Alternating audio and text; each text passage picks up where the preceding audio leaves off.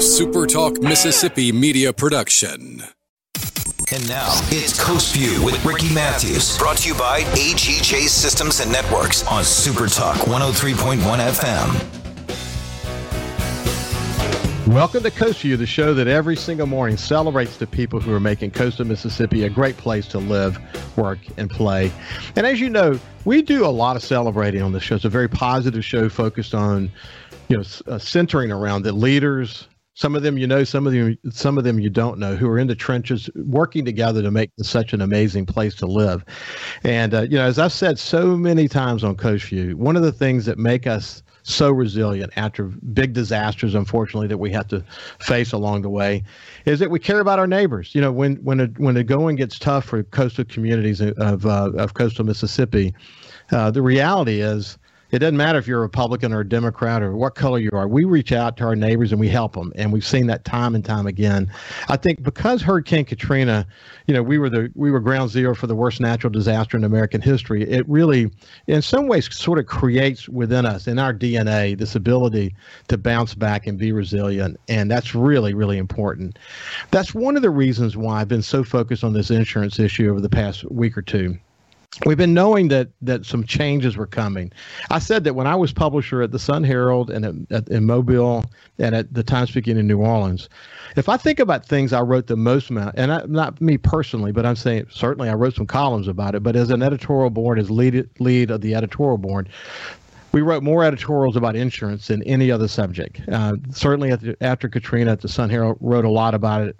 Um, uh, both from a wind coverage point of view and from a flood point of view. But it's a very dynamic situation for those of us who live on the coast, and it's something we ought to all be incredibly constantly focused on. Um, we had Frank Bordeaux join us last week. He's a local insurance executive who's be, who's has tremendous billions of dollars of coverage in coastal Mississippi, uh, mostly commercial. And uh, we talked about FEMA's new flood uh, insurance, the risk rating 2.0. We'll just call it the new flood program. Uh, flood insurance program. And we spent a whole show talking about it. I went back into the history of the program and, and this effort to make it actuarially sound, which is essentially to say it's got to kind of pay for itself. The federal government's continued to subsidize billions of dollars. And uh, with an increasing number of, of flood events across the United States, this is a really big issue. So I get why they want to why they have to do something to make it more sound from a business point of view. Uh, then I had um, then I had Bill Lavers on from the Harrison County Development Commission, and he talked about the efforts underway to have governmental entities all along coastal Mississippi to join with other governmental entities all across the Gulf states to uh, to sign letters uh, supporting efforts to try to get some kind of a of a uh, you know slowdown of this effort to implement risk rating 2.0 so we can really understand what the impact's going to be and then ashley edwards joined me at the end of the week last week and we talked about from a business perspective just from a strategic uh, uh, point of view with coastal mississippi really working to be this engine for the state we're the economic engine for the state we know that with ingalls on one side and uh, Stennis on the other, and the casinos and hospitality and all the things that we do. We're incredibly important to the state, and a lot of people near, live near water. I mean, you know, all social demographics live near water, and it's a very, very important issue when we talk about flood insurance. It's especially important here in coastal Mississippi because after Hurricane Katrina, a lot of people were grandfathered. They didn't have more than 50% damage. FEMA said they could rebuild their home. And so they did, and they would be grandfathered into the program. Well, this new program eliminates the grandfather clause, and that is going to be potentially a very big deal for coastal Mississippi. So, with all that said, I wanted to ask my old friend to join us, and I visited with him a little bit before the show started, and you know, recalled as we were talking that we've fought a lot of battles together in this state over over a bunch of darn years, and uh, you look like you've uh, you've weathered the storms over the many many years pretty well, Mike Chaney. How are you doing? I'm doing well. I, I would question your camera, Ricky, because I looked at uh, some pictures from uh, when I was inaugurated back in 2008 and where I am today, 14 years later. I've aged a little bit. I've lost a lot of hair, like a lot of other folks, but um, I well, enjoy look, the job. I think I'm I admire you. I admire you for hanging in there over all these years. Um, there is, you know, I think, you know, the creation of a wind pool in Mississippi, a lot of people said it couldn't be done. It's, it's probably one of the success stories after Hurricane Katrina. I think you went to a wind pool meeting today, so maybe you have different information about that. But, you know, there's been so many battles, you know, wind versus water, the flood insurance issues, you know, the wind issues. And we've done a fairly, with, with the exception of this latest situation related to the flood insurance program, we've we've done a pretty good job in this state, sort of rebuilding the sort of foundation of availability of insurance in in, in Mississippi, haven't we? We that we have. And uh, speaking of the wind pool, um, flood insurance will affect the wind pool and the rates on the Gulf Coast, and that's a major concern of mine because if you're if you're in the wind pool, we require you to have flood insurance, specifically if you are at a base flood elevation that's not what FEMA dictates. So that eliminates a lot of problems for us, and uh, it's it's going to be a big issue. And one of the things that we told the board they need to address how we're going to go after flood insurance since we're losing grandfather and portability, um, and, and, that can really be an issue for us at the wind pool. So. Uh, to tell you what we're doing, Rick, uh, we're out trying to recruit private carriers to come in and supplant uh, the NFIP, the federal government, at, at, a lower rate than what these consumers are going to be charged.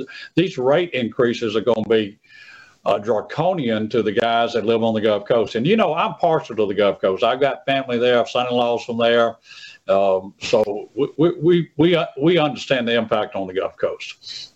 I've been doing it. Cal, do you have those couple of photos that I sent you? You have those where you can pull them up. Okay, I, I, I found the Association of Floodplain Managers, with the help of Pew, uh, nonprofit group, they were they did some ass- assessment to to develop an interactive map and it doesn't work well on your iPhone, I might add. But and and then Ann tried to pull it up on her computer, and it didn't work really well there. But what I did is I pulled it up, and and and it's it's basic, it's very basic. But one of the one of the pictures we're going to show, you can show the blue one first, Kyle, when you get it. It shows um, the number of people. It shows it shows geographic, and so the darker the area, the more concentrated the increases. But in the first one, it shows up to twenty dollars a month.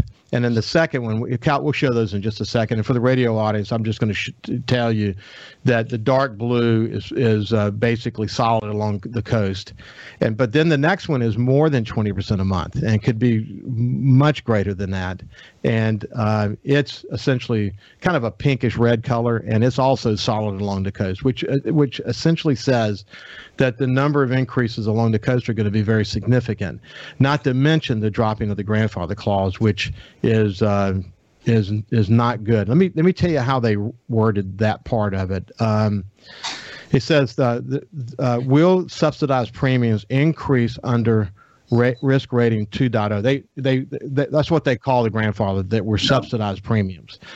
Okay, risk rating 2.0 continues to phase out of uh, the National Flood Insurance subsidies, which began with the uh, Biggert Waters Flood Insurance Reform Act of 2012 and continued with the Homeowner Flood Insurance Affordability Act of 2014.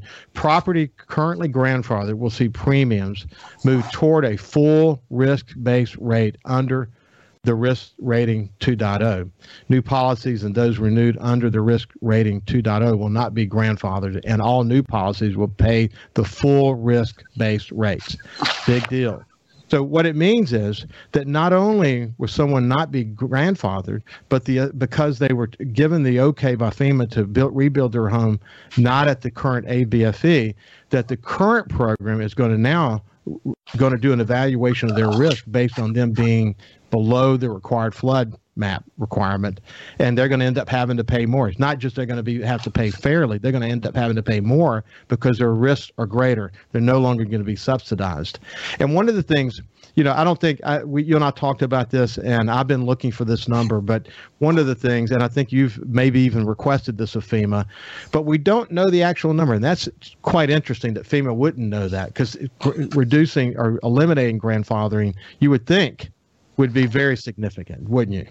Yeah, that you would, Rick. You know, back um, in er, in the spring and early summer, uh, several folks, including WLOX and Super Talk, asked me to be on about flood insurance, and the numbers I had to quote, and the only numbers I had that I could get my hands on were the ones that FEMA gave me, and uh, the policy counts and who would have an increase and who wouldn't have an increase. And it turns out they are very inaccurate when you when you look under the cover and see what the rates really are. Uh, the consumers are facing some really tough tough numbers. And I, I know you've done your research on this, so I won't talk too long about it. But it's it's a big deal to us. Yeah. And yeah. so we don't have the numbers from FEMA, is all I'm saying. Yeah, I get it. I get it. And, you know, it's interesting because uh, me, me, me being a news guy, what I wanted to see is how much comprehensive news coverage has there been around this. And I found I found stories all over but I found the most number of stories in Florida. And the reason, obviously, right. as you and I talked about before the before the show started, five million policyholders in the United States in the flood program. Two million of those are in Florida. So you can only imagine how Marco Rubio and and the, the delegation there are concerned about it.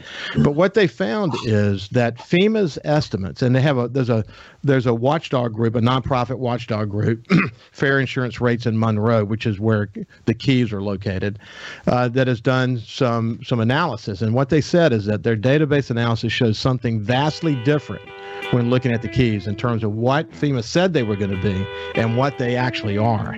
And so I think that that whatever whatever Key West is experiencing, or not Key West, I would say the Keys in general, are going to be very much what coastal Mississippi is going to experience here. Um, and in their case, uh, they said FEMA has said rates should increase about $240 for almost 93% of the Monroe County uh, policyholders, and their analysis said it's going to be much greater than that. Hey, we've got um, we've got Mike Chaney, the Commissioner of Insurance for the state of Mississippi, and we're talking about the flood insurance situation. And uh, policyholders will begin to start. If you're an existing policyholder, you'll start to understand impact starting on April the first as renewals happen. It doesn't all happen at one time. Or if you're trying to sell your house, subscribe for free to, to the Coast View podcast on iTunes, Google Podcasts, Spotify, or wherever you get your podcasts. His love for the coast is why he's here. It's Coast View with Ricky Matthews on Super Talk Mississippi Gulf Coast 103.1. Well, as I mentioned, we've got a looming flood insurance issue that we will be facing over the coming months. And uh, a lot of people may not really understand it until they get their renewal notice. Now, the good news is, if there is good news, and I don't think it's good news, is that they're capped at 18% a year. So if your say your flood insurance goes up from $500 a month to $4,000 a month, they will get there over the next few years. But imagine going from 500 to 4,000 and, and, and, the situation we're facing now with with uh, inflation and all the other challenges that people have on this, not not a good situation. So I've got Mike Chaney, the Mississippi Insurance Commissioner, here talking with me about it.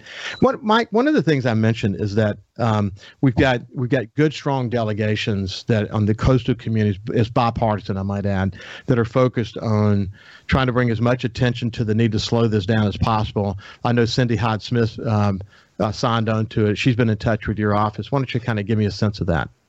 Well, Cindy Hyde's been very proactive, and she and I served together in the state senate before I became commissioner, and she became ag commissioner and U.S. senator. So she understands where the rubber meets the road on the Gulf Coast, and uh, she understands the draconian rate increases that they're going to suffer. And she's trying to stay on top of it, but they have limited staff, and there's so much going on in Washington. I think uh, some of the other senators in the U.S. Congress have uh, kind of let this slip through.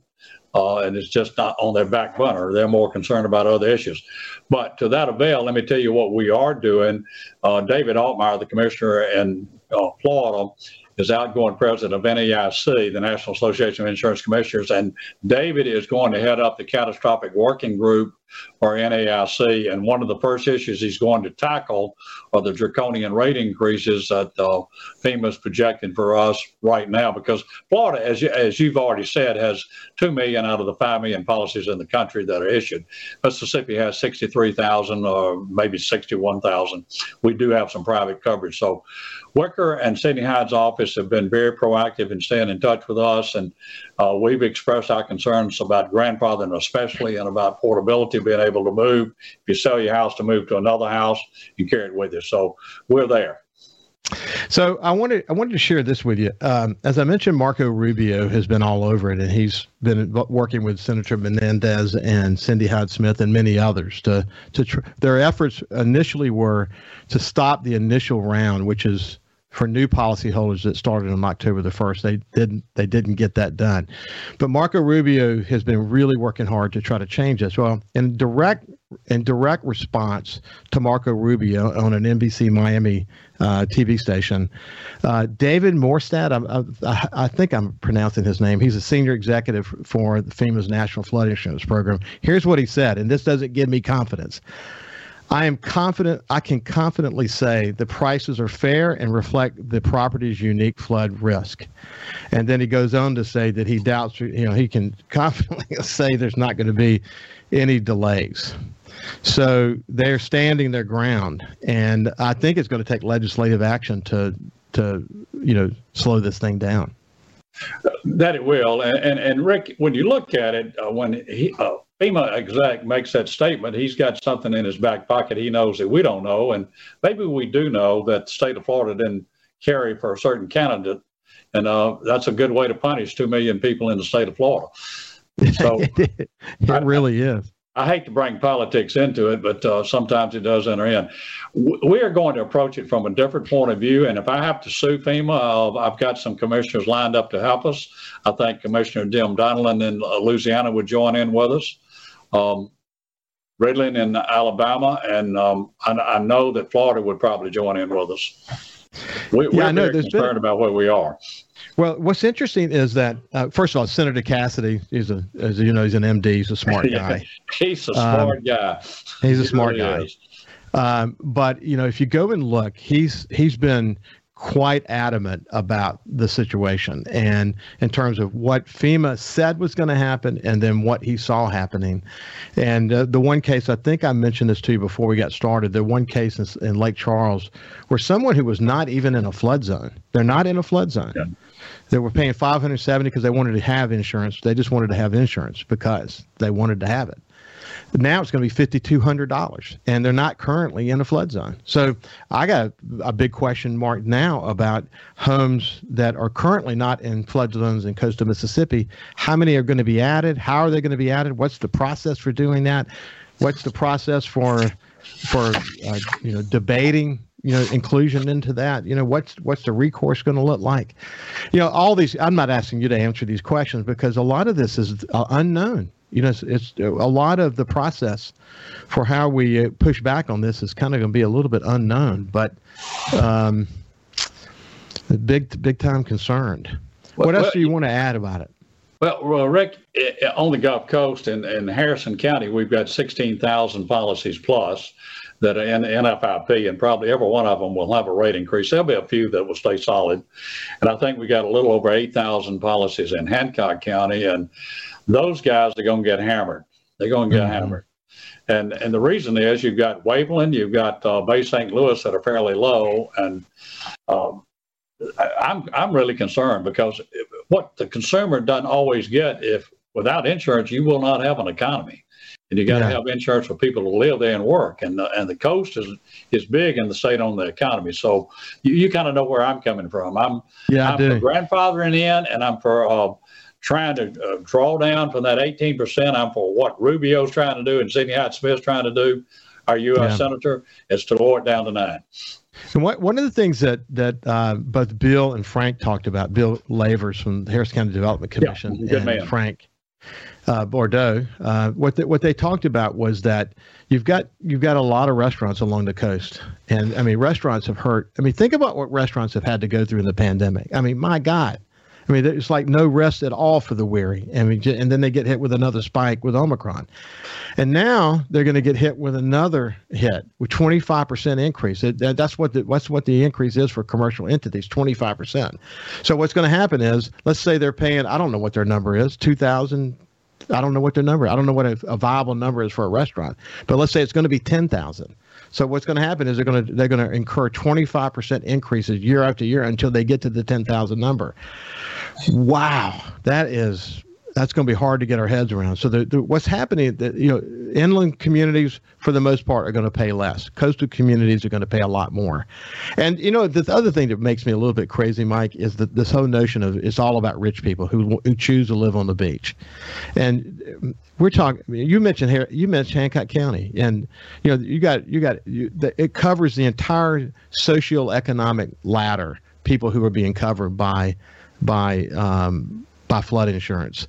It's not about rich people, but unfortunately, right. too often it becomes about that. Unfortunately. So, when you look at people on the Gulf Coast, they're not all rich. When you when you get 250 feet off the Gulf Coast, off Tobias Road, you can see where people live, and they're not yeah. these are not rich people. These are the same people that I grew up with and I live with. They they all are working class people, and that's been a way that FEMA has looked at this, and and some of the um, congressmen have said, oh, you know, they're rich people, but that's not so. And what I've encouraged them to do is come down to the Gulf Coast and look, go to the other states and look where they live. Go to Lake Charles and see what you're doing to the people. Look what you did in Pass Christian for a 73 year old couple. They rebuilt to your specs and their rates went from 400 to 22,000 damn dollars. And, and that's when I filed a suit. I said, that's wrong. Yeah and we can't have that. So I don't want to get on my soapbox. I uh, I want well, people okay. to know that we're working for them. But hey, but see again, Mike. I know you. We worked together a lot back when I was at the Sun Herald in the years after Katrina, and I know what those fights looked like, and I know how you stood up for the people of Mississippi. So you don't have to convince me. And passion, you know, passion's a good thing right now. We, I think, we need to have more of our leaders with the passion that you're expressing because the noise. It's going to it's gonna it's gonna take I don't know what the level's got to be to be able to cut through the noise on the national stage. I mean, it's just so much going on, and you know what's going to happen is we're going to end up you know a lot of this is going to start to get implemented and they're going to have to something will happen because there's going to be a lot of noise from every coastal community in the united states and and then something will be done. I hope that we can be more proactive than that. I'm hoping we can get attention sooner than that so that people don't have to go through the stress of the uncertainties of not knowing where all this is going to play out because the fi- financially it could be it could be very very significant. Yeah. Correct. So um, anyway, is anything else on the flood insurance program? We'll uh, we'll I think uh, Cal, we're coming to the end of the segment. We're getting close. Yeah. Okay. So, so I will say, uh, yeah. Rick, that this is a national program, and we have to work within the framework of the federal government. So it's not something that we closely regulate. So I've taken the approach, and my staff has too, that what we can do best is to recruit companies to come in and write private flood like Coastal American does. I'm not giving a plug to anybody. I'm just making yeah. a fact. And yeah. we've got uh, four uh, surplus lines companies that are still writing on the Gulf Coast, albeit it's not a lot of policies, but a thousand's better than zero. And the more these people that we can recruit uh, to write and compete against the federal government and keep rates low, that's the one we want here. But yeah. the key is you got to keep them long term. They can't come in for six months or a year and leave. You know that's what I'm right. saying? Well, my goal in this show is just to bring get it in people's heads, just to say, hey, you got to pay, pay attention to this. You better you better talk to your insurance agency to start uh, understanding Amen. what your impact is going to be. And uh, if we if we achieve that goal, we've we've done our, our job. So anyway, thank you for visiting. It's great to see you again, my friend. Great, great to see you. I, I will be on the Gulf Coast next week. Um, uh, talking to a group of independent agents, and this one, one of the subjects we'll talk about is what you need to do as an agent to help yeah. your consumers on flood insurance. Thank you okay, so much thank for letting thank me you. be on. Mike Chaney, the Commissioner of Insurance for Mississippi. Uh, we will see you after this break.